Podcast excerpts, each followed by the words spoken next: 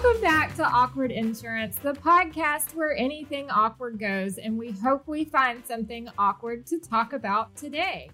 I have with me today somebody I am super excited to talk to. I've been wanting to catch up with her ever since she joined the National Alliance. I have Kat Ferris. Um, she is an alphabet super. So here we go CIC, CRM, CPCU, AUCLCS. Did I get it all? I think that's all. Yeah. okay. so, Kat, thank you so much for being here today. I'm super excited to have this conversation with you. Kat is the new Commercial Lines Academic Director. She has been here since January, and Kat is a ball of fire. Uh, so, like I said, I'm happy to have her here today. She's a competing bodybuilder, and she says she's currently in her off season, but she's still amazing. So she's not someone that I want to have a battle with. Kat, thank you for being here. Tell us a little bit about you and what amazing hidey hole you crawled out of. Uh, well, thank you, um, Destin. So let's see about me. You know, I'm an insurance geek through and through. And it's one of those things that when I started in the industry, I had no idea what in the world I was doing. Um, you know, uh, who I, does? I didn't know what I was doing either. Yeah. So what had happened was I was so before I got into insurance, I did wedding planning. And then I, when I had my daughter, I stopped working and I needed to go back into work, but I thought, no, I don't want to do weddings anymore. I just want a nine to five job. And so I applied for a job at a managing general agency. And I was just thinking, like, I just wanted a reception job because here I am, no formal education, really no skills. I had been a stay at home mom for a little while. I just, I just wanted a plain old reception job. So I interviewed at this place and before we did any interview, they made me take one of those placement exams. And I did that and I come back in a week later and they said, well, you scored really high in math we would like to interview you for an underwriting position. And I went, that's great. I don't know what underwriting is. you know? And then I thought, I scored high in math. Gosh, how badly did I do in everything else? Because I'm not good at math. That's funny. But it, it was great because this was, uh, it was an MGA that focused on trucking and marine insurance for the E&S markets. So a lot of who we underwrote for was Lloyd's of London. So this was, I'm talking like pen and paper, the joke was we'll write insurance for anything for the right price. You know, just surcharge it, just kind of develop these rates for whatever you think is appropriate. so, wow. Yeah. And mostly trucking and marine. So, pen and pen. Okay. So, you said pen and paper mm-hmm. underwriting and rating, right? Yeah. Yeah. Okay. So, I tried to do this once. I'm young enough that I've never had to manually rate anything mm-hmm. in my life. But I had an older retired insurance professional as a client, and he was really disputing a rate. So he wanted me to pull out the rate and rule manual for his policy or for his carrier. And I gave it my best my best effort. Man, I sucked at it really bad. I wasn't even close to what his premium was. Well, and that's I imagine is a lot harder for personal lines too, because I feel like a personal lines rating is so just I mean, the, the things are built into the rates in personal lines. So, oh, funny story. Right. So I, I know we're going off on a tangent, but I did a little, I did about a year and a half stint in personal lines, mainly because I wanted to get into a training role. And so I was like, okay, well, let me, let me do some personal lines after doing commercial underwriting for about 11 years. So I was a field underwriter, uh, uh, in, in personal lines and my first visit, I'm out visiting an agency and our sales manager or marketing rep or whatever you want to call them, you know, was with me at the time.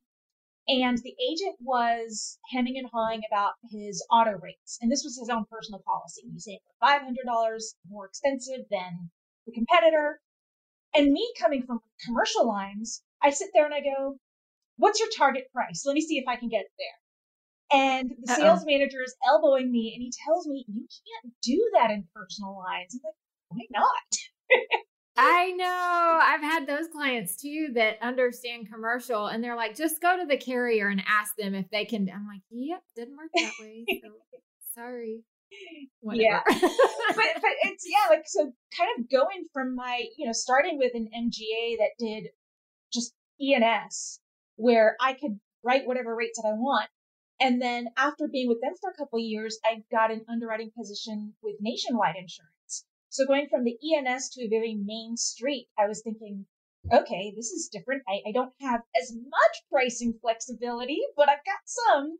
Thank you so much for giving us a little bit about your background. Um, so, the conversation that I'm really hopeful to have with you today this one came about, something struck a chord with me. And, you know, there's a little bit of a shift happening in society right now. I don't know if it's just because I'm paying attention to something different. You know, it's kind of like when you buy a new car because nobody else has that car. And then all of a sudden you buy the car. And on your way home, you see it everywhere. Mm-hmm. So uh, I'm just a little hyper focused on this at the moment because something rubbed me uh, uh the wrong way a couple weeks ago. But, you know, for my generation, college was always the next step if you chose to do something after school other than go to college, you were failing to launch into adulthood. It was just such a huge focus in high school for us that college is the next step. College prep, ACT, SAT. You know, you had to do something. I struggled with that a little bit, but I still followed that that path. But more and more, we're hearing re, uh, retractions on that. And I, you know, for me, I really think it started with who's the guy? His name's Mike can't Mike think of his last name. Dirty Jobs. He, yes, yes. Started, I think it kind of really started generating with Mike Rowe when he was like, man, trades are it. Pay attention. College isn't the only answer you can go into a trade. And he's done such a wonderful job of really advocating for that because going into a trade is an option. Taking a leap year is an option industries are trying harder than ever to reach high school kids. I mean, we're doing it. We've got a, a, high school program in order to try and just introduce them to insurance. So maybe we can have a couple of insurance professionals that get into this on purpose instead of on accident, like everybody says. But you know, I kind of think as insurance is a little bit of a trade. Of course, you can go to a university now. We've got a lot of great universities that are offering insurance and risk management programs but before that was a thing, a lot of your education for insurance came from your licensing courses and your CE courses. And then we've got companies that started developing really focused and direct education for that. And that's why I wanted to get you on here today because you and I are equals. We are mm-hmm. here at the National Alliance. We are both academic directors, but we have such very different educational paths, and we still got to the same point and what really got me into this topic, well, let me just start with this. My child's entering middle school and she's getting to start making decisions for mm-hmm. the first time. And like, I don't remember doing this in middle school. I just remember going to middle school, but they're giving her sheets of courses that she can, you know, choose first, second, and third option, whatever she wants to take. And the counselor came in to talk to all the little fifth graders about various course options that they could choose from. And my child decided because she's got my brain, but God bless her, she looks just like her daddy.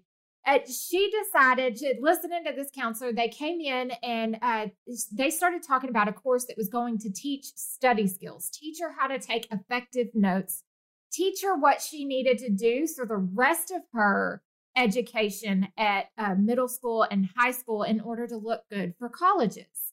So this really appealed to her. And of course, a 10 year old coming to me with all these logic and and and thoughtful reasons as to why she wanted to take this course I, of course i supported her. So she turned in her course selection to her teacher and her teacher told her that the course she wanted to take was for struggling kids was for kids without educational support from their families and kids who would likely be first generation college kids. So take from that what you will as to what demographic that teacher was pointing towards and it's the opposite of the demographic that my child is in. And she largely has a ton of opportunity in front of her. But man, she was really fired up about this. She wanted to be a self starter. She didn't want to keep asking me for help.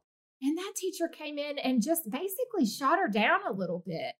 So being that I have a college education and she's watching her dad right now finish his college education, she got a little sad because she really wanted to do that for herself. So of course I got upset, but I'm not the type to immediately get defensive and get on a teacher. I like to challenge my kids and set them up to handle their own um, feelings and their own troubles themselves if they can. And then if I have to step in, then I will. But my kid's taking her own steps. She knows what her weaknesses are. She shows, um, she knows that she struggles to keep up with her teachers when they're taking notes. So she really wanted to take this course. And I told her, here's the thing you know, this may be what your teacher thinks of the class, but if that's really what it is, then you can learn from those kids. You've got something to learn from them because it sounds like you want to take the class because you don't have enough confidence in yourself to be able to keep up. And I bet you there's a lot of confidence that can be built in a class like this. But if this is really what this class is, and it's geared more towards the, the student that needs educational support when they're not getting it at home, I bet they can learn something from you too. And y'all can learn together and you'll learn more about yourself in both of those directions. So I encouraged her to still sign up for the class. But after that, something else happened. Is you know how, like I said, it's like buying a car and then you suddenly start paying attention to the other stuff. Well, something else happened after that. And there was a situation where a teacher was in front of her students and was talking uh, to me about the students that she had decided that would meet her criteria to be in this study group that we were taking a part of. And one of the students I could tell was a class clown. And the student was asking me all kinds of funny questions, and some of them were not exactly on topic and maybe not even appropriate. But when you looked underneath his questions, the student was really looking for an alternative source of encouragement, another way out, if you will. How did you, like, one of his questions was, How did you get where you started? And instead of going through an educational background, I was like, Dude, I used to be a waitress you can do anything because a college or a high school kid's not going to come straight out of college and have a career. They've got to have a path to a successful career. So this teacher openly said what got to me and it struck a chord with me because I just had this conversation with my own kid, but here I am having a similar conversation with a teacher that has her doctorate right here in front of these kids. And the teacher openly told this student, You barely made the cut to be in this group with all of the other students around. And it was really hard for me to bite my tongue. Mm-hmm. but without hesitation, I immediately jumped in and said to that student, Don't let someone else talk you down. Barely making the cut still made the cut. And if you don't make the cut, then try again. Mm-hmm. And I said, I told the class, I said, you know what? My husband has a phrase that uh, he says a lot. What's the difference between a doctor that passed medical school with an A and a doctor that passed medical school with a C? What's the difference? They're still doctors. They're still doctors. so I didn't like filter that through my brain enough to realize that she had a doctorate too. Probably put my foot in my mouth a little bit because I I did not want to look at her face.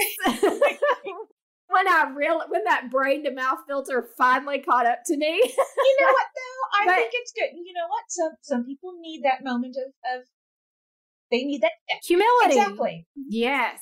Yes. So, you know, then I, of course, I went through, you know, I was in high school and then I was a waitress and tried being in the medical field. And I have a degree that has nothing to do with I current with what I currently do. And then I, you know, got a little bit older and got a degree in something close to what I currently do. Mm-hmm. But then as I was processing all of that, I thought, you know what, who better to have this conversation with than Kat? because she's amazing.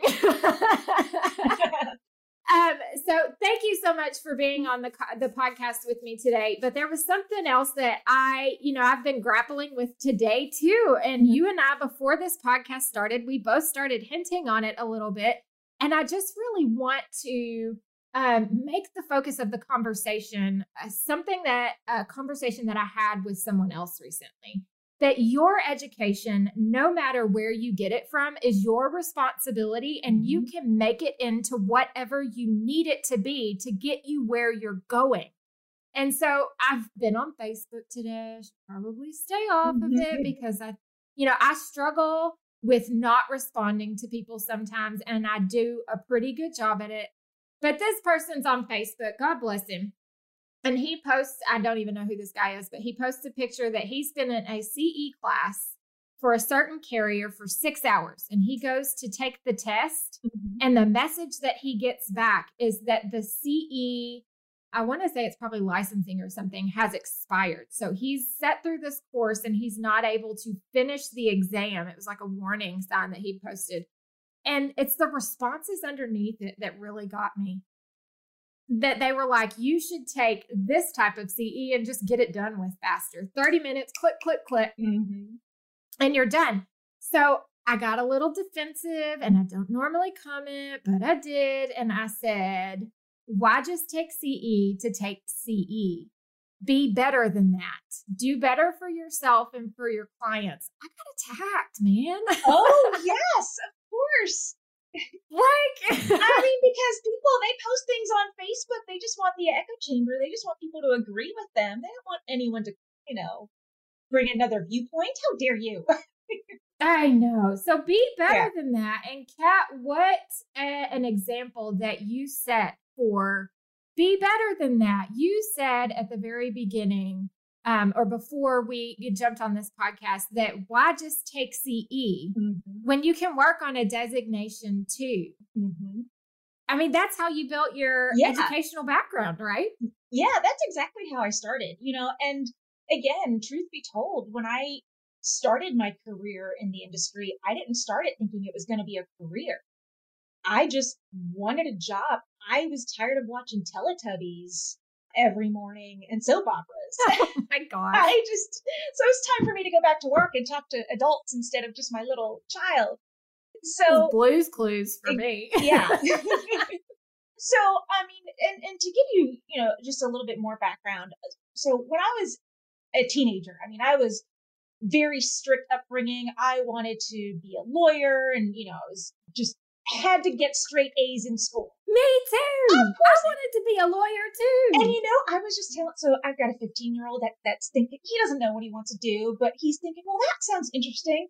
And I wanted to say, if you want to be a lawyer but you don't want to go to law school, just get into insurance because there's so much similarity. Because there's so much. If you want to be an actuary without getting into actuarial stuff, just be an insurance. Exactly. exactly. There's so much you can do there. If you want to be a graphic designer without being solid on graphic, just get into insurance. Insurance yeah. is the answer for everything. It, really is the best industry in the world. it really is yeah, so in high school, you know, I just I had all these great plans. I was going to do this, I was going to do that and you know, looking at all these different colleges. Well, then around my junior year in high school, I started to get a little, you know, less focused on my studies, so to speak. And so then um, I long story. You mean you were starting to act like a high schooler? Yes, and maybe yeah, okay, maybe starting to act like maybe a little bit older than a high schooler. So I ended up I had my daughter at 19. So, you know, you can do the math there. So the universe basically said, okay, go on to the traditional college is not going to be the route that you take. You're a mom now. And so I, when I started working again, not only was I a young female, but I was a young female mother. And so it, with that comes a lot of that stigma. Oh, she's a young mom. She's a teen mom. So I had to work my butt off to be taken seriously. Yeah. Well, even without that, we still have to work our butts off to seriously. seriously. I know, especially as a woman. And uh, we won't go down that high horse completely, but but yes. Um, so when I was working at this uh, at the MGA, I decided to test for my agent's license, and I mean, in that particular job, I didn't need an agent's license because I wasn't going to be selling anything anyway. But I just wanted to do it to see if I could. And then once I got my agent's license, I thought it fueled that need to be learning something. You know, it felt really good to learn. And it made me more confident in myself. And yes. it also yes. made me feel like, okay, I can, I can excel in this job and not just use it to, you know, kill time during the day. This can be an actual career. And so that I'm not relying on my ex-husband for everything. So as a woman, education was the key for me to be empowered and to, you know, gain my own independence. Um, and so after I got my agent's license and then I started to pursue my AU, the associate in commercial underwriting. And so when I did that, I thought, let me keep going. So I'm going to go for my CPCU because working on the carrier side of things, the CPCU is very theoretical in nature. And that seemed to be the, the, the gold standard. Yes. Um, to go for. Yeah. So I just did that self study program and I every couple of months would order some new books and take a test and you know I was on that roll until I failed my first CPCU exam, and then I stopped for a couple of years because I was so deflated. Oh, no. oh wow! it was the accounting one because it's math, and I must have. But you it. scored so well I on know. math as an underwriter. It was a fluke. I think it was the logic. It wasn't the actual math itself. So I kind of took a break from doing my CPCU for a while and then after a couple years, uh, so my company at the time, they paid for people to take the CPCU trip. So I thought, oh, okay. Can I make it for the Hawaii trip? No, I can I make it for the Vegas trip? Okay, so I got back into that. And once I finished my CPCU, I had this thought of, okay, what's next? Because I really like learning things. I don't necessarily yes. like taking tests but I like learning things. So I can go right. down a Wikipedia right click, right click, right click rabbit hole for hours because I'm just like, more information. This is exciting. So yeah, so after I got my CPCU, I saw that a lot of colleges had uh, these programs where you could use your CPCU for undergrad credits to get uh, mm-hmm. a master's. Uh, so there was a master's in instructional design that seemed really interesting. Oh, awesome! And and I was kind of at this crossroads where I thought, this is really great. I can leverage this for all of these undergrad credits. And I wanted to continue pursuing my education. And the company that I was with, they would pay for my education, but they would not pay for credit transfers. And so okay. when I kind of did the math, which was very sloppy math, because, you know, again, I don't love math.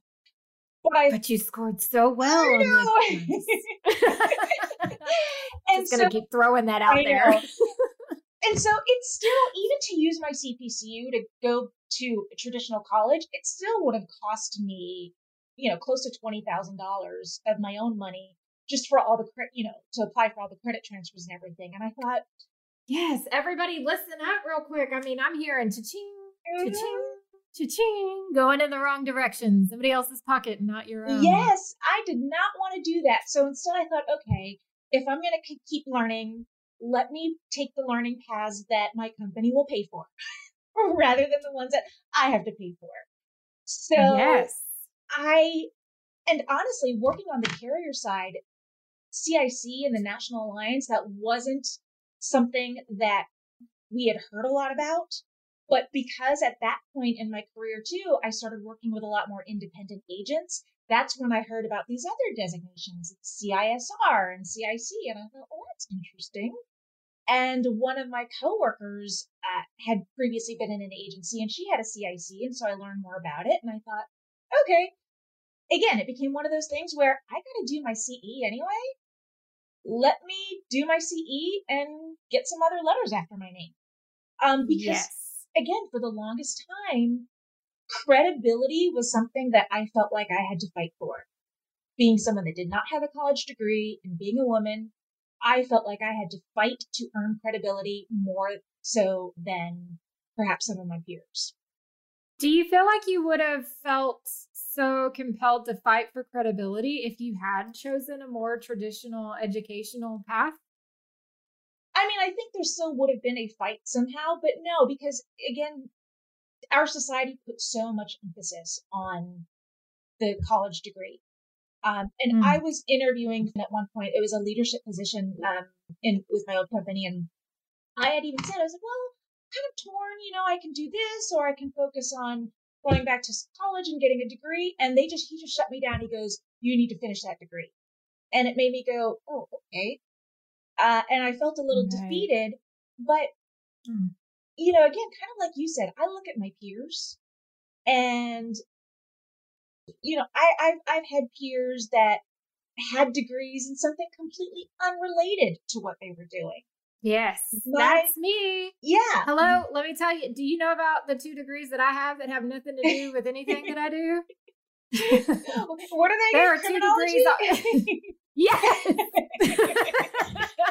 and it's true because you all, I mean, you know just as well as I do, even with our designations and what makes our designations so awesome. There's there's a there's a um, a hidden agenda behind the courses that we take but the the forward facing agenda if you will the course description the agenda that's printed in black and white in the notebook that you receive it's not exactly what happens in the real mm-hmm. world it's what gives you your foundation but then there's the real world practice of it and that's the hidden agenda behind the courses that we have is when we get to be and when we get to do our classes in the most amazing way, which in my opinion is in person, mm-hmm. we get to vibe off each other. Oh, we get to yeah. feed off each other. We get to learn from each other. We get to share the, the stories from claims that are just insane or a claim that you didn't think was going to be paid and did get paid or vice versa.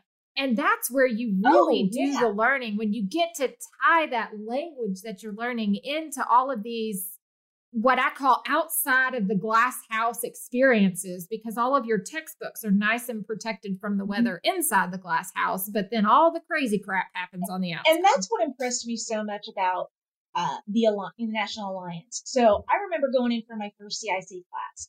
And again, this is after a couple years of me doing CPCU and self study, which was all very theoretical.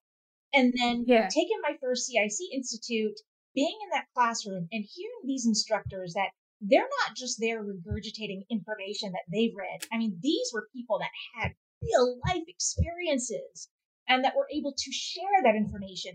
And I remember thinking, wow, okay, I'm really like, I'm not just here to learn information for the test. I'm really, this is helpful. The second CIC Institute that I did was the commercial property. And I went into it a little cocky to tell you the truth, because I thought, because I thought, I know this. I'm like, I did CPCU commercial property. How hard could CIC commercial property be? well, womp, womp. completely different, you know, because the CPCU commercial property was again very geared towards the underwriting, geared a lot more towards the theory of, of it instead of the application of it. I don't do well with insurance theory. I mm-hmm. need the black and white. Yeah. so yeah, going into the property, I was like, oh, oh, okay, this is this is a much different take on uh, on these concepts. Um, so yeah, I was just like it was real world information. It was information that everybody leaving that class, whether or not they pass the exam or whether or not they're even there for the exam, you know they're going to leave with useful tools it's going to make them better at their job. Yes, absolutely. And that's why I call uh you know your style of education and I've I've got the same style of education. You know, I told this student in the classroom from the story that I just told. You know, I've got these degrees over here. They're on a very pretty colored paper. But the ones that I hold most dear to me are the ones that are directly related to what I do. I learned the most. And when I started to learn the most is when I realized that I was the one that was in charge of what to make out of my insurance education. When you're sitting in college, especially when you're really young, I'm just, man, I'm harping on my kids right now. Mm-hmm. You don't have to go to college when you're done with high school if you don't want to because you don't got your life figured out yet. Nope. You don't know what you want to be yet. It's so hard, you know. Not only is it hard, but it's expensive. It is it is expensive. Yeah. to pursue. I tease my husband all the time, and we riff on this uh, John Mulaney bit. So my husband's an English teacher, and I always tease him like, "You spent a hundred and twenty thousand dollars on a degree a language that you already spoke." you know. hundred and twenty thousand oh dollars for that English degree. That's hilarious. No, but that's what it is. Is you know, and then kids they've just gotten out of high school. They need a little bit of a breather um, every once in a while. And I'm not knocking formal education. I really am not. So please, anybody that's listening, don't think that I'm knocking formal education. When you know what you're doing, or even when you need a little bit more guidance into what you think you want to do, college is great for that. There are a ton of great advisors that can really help steer you in the right direction. And it's a huge resource you know when you've got uh, the teachers surrounding you and uh, professionals coming in from all around to really help guide you and everything else but when you forego the traditional education or even if you pair your traditional education with uh, industry education you know, it's still it's the same thing though. It's really up to you to take that and mold it the way you want to to uh, you know i remember being in college. Of course i did it the hard way. I worked full time i had uh, a kid at the time as well i wasn't a single mother though so kudos to the single moms that are really out there trying to be that strong person for themselves and their kids but my husband worked nights, so I was constantly feeling like a single mom and having to bring her with me. And I had some wonderful professors that would pick her up and tote her around the classroom, you know, whatever. But I didn't ask a lot of questions. I didn't really mold my college education into something that was tailored to fit my needs. I was waiting for them to tailor the education to what I needed yeah. or something. And so eh, I was still a little too young to really understand how valuable my interaction with my education would be. I didn't ask a ton of questions. Now, you get into CIC and CISR, you get some of the greatest faculty members out there that really engage you and get you to ask the questions and answer the questions. It takes about an hour into the course before anybody will raise their hand, by the way. you know, but then you really start interacting and molding your education. And that's where that that's where the application is. Yeah. That's where the meat and bones are. And I think too, you have to consider, I mean, you think about most of the kids in high school, they're sitting through these classes and they're going, when am I ever going to know need to use the Pythagorean theorem? You know, when am I going to need to use this? When am I going to need to use that? And some people, they, they like learning that bigger picture. They like that the art of learning, the concept, the practice of it. And that's great, but that's not how everybody retains information. Yeah. Now I use I use pie every March 14th. Yes. To eat pie. yep. I actually did it this year with my kids, and I'm like, it's pie day. They're like, are we having pie? I'm like, no, it's 3.14. Wait, you don't know yeah. what pie day? Okay, never mind. so, but I mean, but that's not how, you know, some people, like, I know for me, I'm a very tactile learner. Yeah. You know, some people, they need to, and if they're going to retain information, they need to know how it's going to benefit them. So you put them in a liberal arts class if it's something they have no interest in. You know, they're spending thousands of dollars on that class that they see no value in. And again, same thing with you. I'm not knocking college, but it's it's not the best environment for everybody. Yeah. You know, my ex-husband was from Germany, and so he said like after middle, you know, when you're like 12 or 13, not everybody goes to the typical high school. You know, you can go to the high school that gets you prepared for college, or you can go to a high school that's more focused on a specific trade or industry. And I thought that that's fantastic. Because again, not everybody's just going to thrive in a typical academic environment. Let's hash out the confidence part real quick. Mm-hmm. You mentioned somewhere along the way that your education through what are all these letters here again? CIC, CRM, CPCU, AU. What's the AU one again? Associate in Commercial Underwriting. Got it. And then CLCS, which is Commercial Lines Coverage Specialist. Woo! yeah. you gained confidence through your education, which is what education is really meant to do. And man, I agree with that.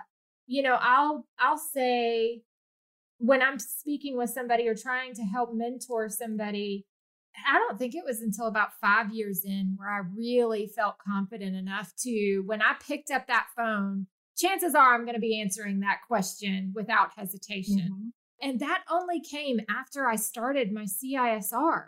which was just like you in order to get me into um, the industry education and beyond. Uh, I was also doing my formal education at the same time, but beyond my formal education, combined with my industry education, it was the employer. The employer said, "Hey, we're willing to pay for this. Let's, you know, let's do it." So, you know, leverage that and take advantage of it if you've got that option. And if you don't, well, then beg the crap out of your employer mm-hmm. until you do, right? So, let's talk about the confidence that you, man, you. I'm a little envious of you because you just you exude so much confidence. I've never met you in person. I've only seen you virtually so let's talk about the confidence that you have to come in and own a virtual room. Did that just come from the education? Um, I think I think the education was a big part of it. Um, in in a prior life when I was in underwriting, so I uh, was in a in a field underwriting role for a while, and this was at the time when nationwide captive agents were going independent oh, and when Nationwide started mm-hmm. to bring on independent agents, you know, uh, under Allied, but so there was a lot of, not only was I in this role where I was just underwriting the business that came in, but I was working specifically with these newly appointed agents. So there was a lot of uh, education and training that I was having to provide to the agents as well. So it's one thing to absorb the information. But then when you have to explain it going out, you know, you, you have to explain things in a way to basically you got to know what you're talking about. And so then yeah. working with these, you have to know what you're talking about with all without all the insurance, exactly without it. all the jargon. And so being in that capacity made me realize, okay, I, I do know what I'm talking about. I'm not just uh, you know, reading the manual and following the directions here. You know, you you have to use critical thinking skills, and yes, it's a it's a big part of the job. Otherwise, otherwise you become just a processor. That that was my uh, that was kind of an argument we talked about in underwriting often. Is the underwriters need to make the decisions. Are you an underwriter or are you processor? Processor is just you know checking off all the boxes and pushing the stuff through.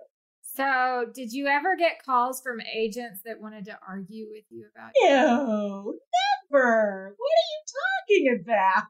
That may or may not have been oh. my thing. oh, yeah. I'm just, I love a good challenge to mm-hmm. overcome an underwriting guideline. you know, it was funny. It was, it was what I had the most fun doing, and without any sarcasm, like I really had a lot of fun doing, is when an agent would come to me and they said, well, this is the, this is the insured's business. And like their business didn't quite fit the description of any ISO G, like GL code.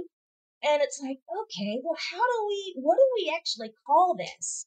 You know, they're rated as this, but they're not really doing this. So what do we, you know, uh, so you, it's, it's an art.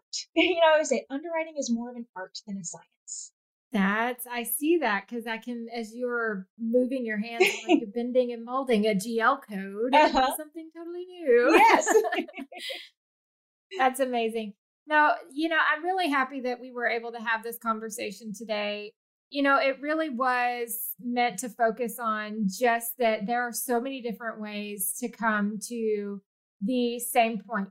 So I kind of want to pick your brain for a second about why you went from what you were doing and what gave you the confidence to explore this position at the National Alliance? Because I know for me, it was really sudden. I wasn't even looking for it. It was kind of one of those things that fell out of thin air and it was just all the signs point to go, right? Yep. And it was the first time in my professional career that I had read a description of a position and checked all the boxes, but then set in my own feelings and went, I don't think I can do this. Mm. Like, this sounds, I don't think I'm good enough for this. Yeah. I'm not, you know. And then when I came to the National Alliance, it was so funny. The word expert was tossed around so much. It was used, you're the expert in personal lines. We need you to be our expert. We need, you know, it, the word expert was so intimidating to me now that I've been here for a year, though, I look back on myself a year ago and go, why couldn't you have had that yeah. confidence then? So I want to explore your confidence um, in the decision. Did you have confidence? Did you feel like your uh, your industry education brought you here, or did you feel like this was a huge leap of faith and you're going to see just how far you can take this? So I actually no, I went into this fully confident. You know, Great. so I was I had done training for independent agents for about seven or eight years. You know, working for this company in an agency training role for both primarily in commercial lines. And about two years ago, I left that company to take a leap of faith job as as like a data, you know, for a data vendor working with insurance carriers.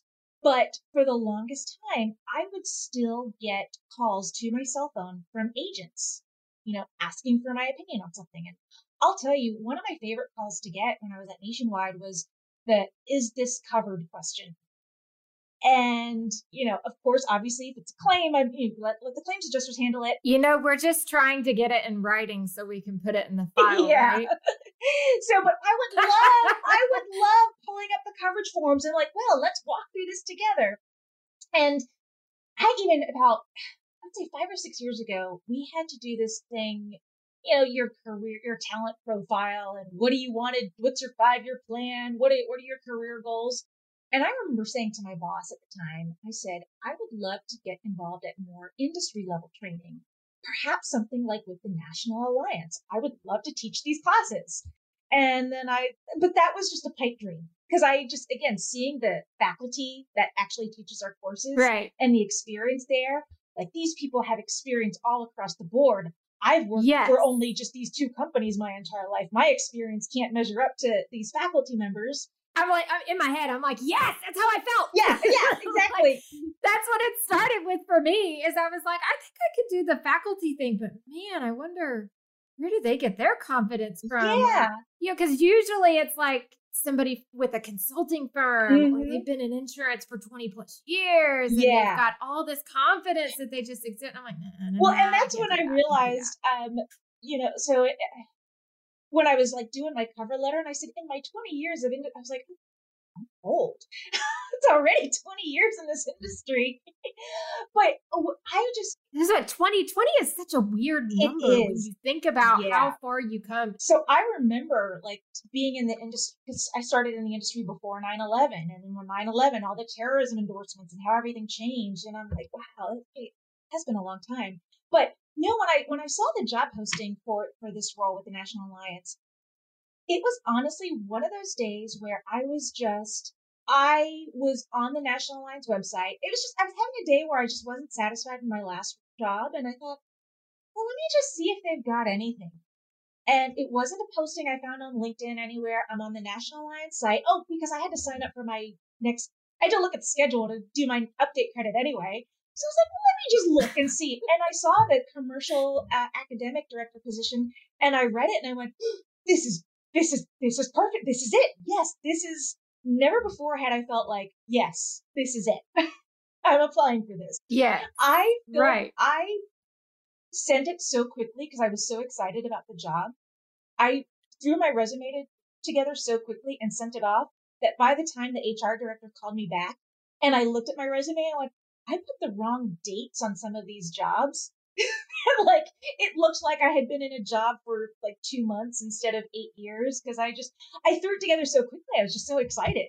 That's okay. When I was trying to fill out the background check information, I was so like just in this what is happening right now kind of space yeah. like how is this all coming together this is something that i've wanted to do but i didn't see myself doing it right now mm-hmm. i was putting my husband's social security number on forms didn't even realize it because it's the numbers in your head mm-hmm. using the wrong phone number i mixed up our driver's license numbers you know yeah it was just like uh, it, one of our friends came over to notarize it in order for me to be able to send it back. And my husband took a look over it first. He was like, um, that's my driver's license number.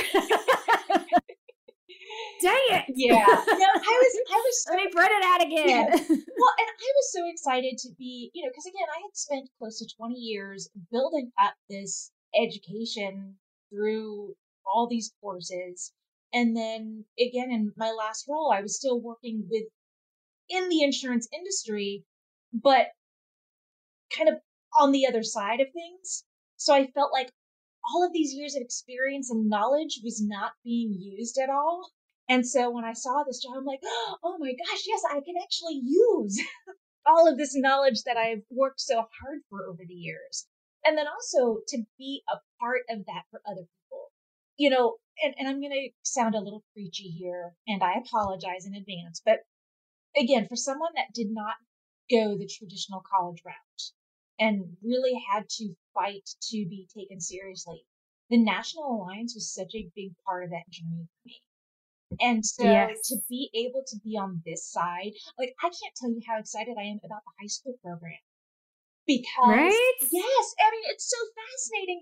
And again, telling my 15 year old, I'm like, I'm gonna get you into insurance. you know? We're moving to Texas so you can take yes. insurance classes, kids. Yeah. Let's go.